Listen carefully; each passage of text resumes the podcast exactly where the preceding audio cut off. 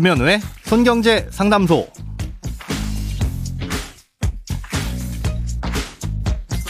새는 돈 맞고 숨은 돈 찾아드립니다. 손경제 상담소 김현우입니다. 저축, 보험, 대출, 연금, 투자까지 돈에 관련된 고민이라면 무엇이든 맡겨주세요.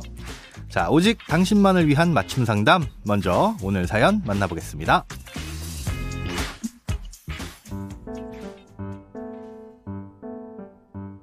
저희 집은 자녀 둘을 키우다 보니 맞벌이를 해도 늘 빠듯합니다.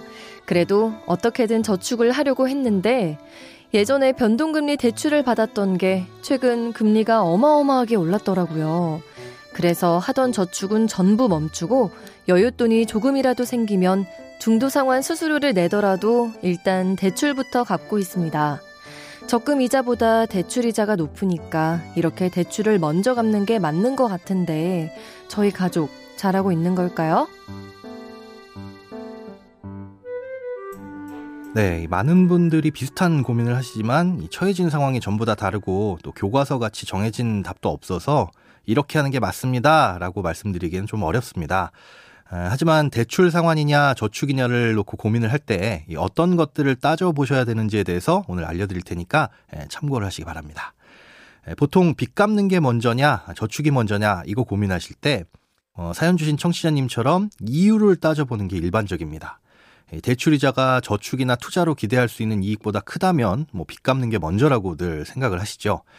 아, 이것도 맞는 얘기지만요. 이것만큼 중요하게 따져봐야 될 게 또 있는데요. 바로 앞으로의 소득과 지출입니다.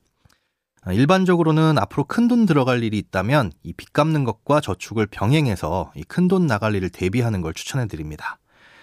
또 소득이 줄어들거나 없어질 가능성이 있다면 이 대출부터 우선 갚아서 이자 비용과 뭐 고정 지출 그리고 각종 변수를 줄이는 게 대부분의 경우에선 또 맞고요.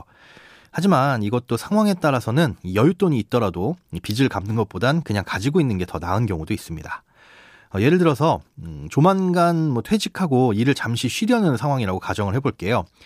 이때 여윳돈이 있다고 뭐 대출 먼저 갚아버렸는데 퇴직 후에 혹시나 돈이 필요한 상황이 생겼다. 예, 그럼 퇴직한 다음에는 대출이 어렵잖아요. 예, 그러면 비싼 이자를 물면서 뭐 대부업체를 이용하게 되는 일도 생길 수가 있다는 겁니다. 뭐 물론 단편적인 얘기는 하지만 예, 이렇게 앞으로 꼭 돈 들어갈 일이 있는지를 꼼꼼하게 잘 챙겨보시는 게 중요하다는 말씀을 드리는 겁니다. 네, 또 고려하셔야 될 건 대출의 종류와 성격입니다. 보통 신용대출부터 혹은 뭐 이금융권 대출부터 이렇게 갚는 게 순서이긴 한데요. 이게 어떤 대출이냐도 중요합니다.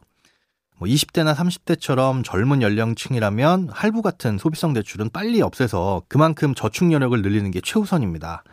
아, 이런 것들은 이자도 높을 뿐더러 또 매월 고정 상환액이 있다는 건 그만큼 저축을 못하게 만들어서 목돈을 만들 기회를 놓치게 된다는 거거든요.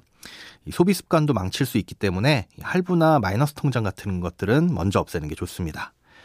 예, 한편 나이가 많을수록 규모가 큰 대출이 남게 되는데요. 나중에 조정 가능한 대출과 그렇지 않은 대출을 좀 구분해서 상황에 따라 판단을 해야 됩니다. 예를 들어서 이율이 4%짜리인 주택담보대출이 있고 또 무이자 할부가 있다고 가정을 했을 때 여윳돈이 있으면 당연히 이 4%짜리 주택담보대출 먼저 갚는 게 이율 면에선 유리하다고 생각을 하시겠죠?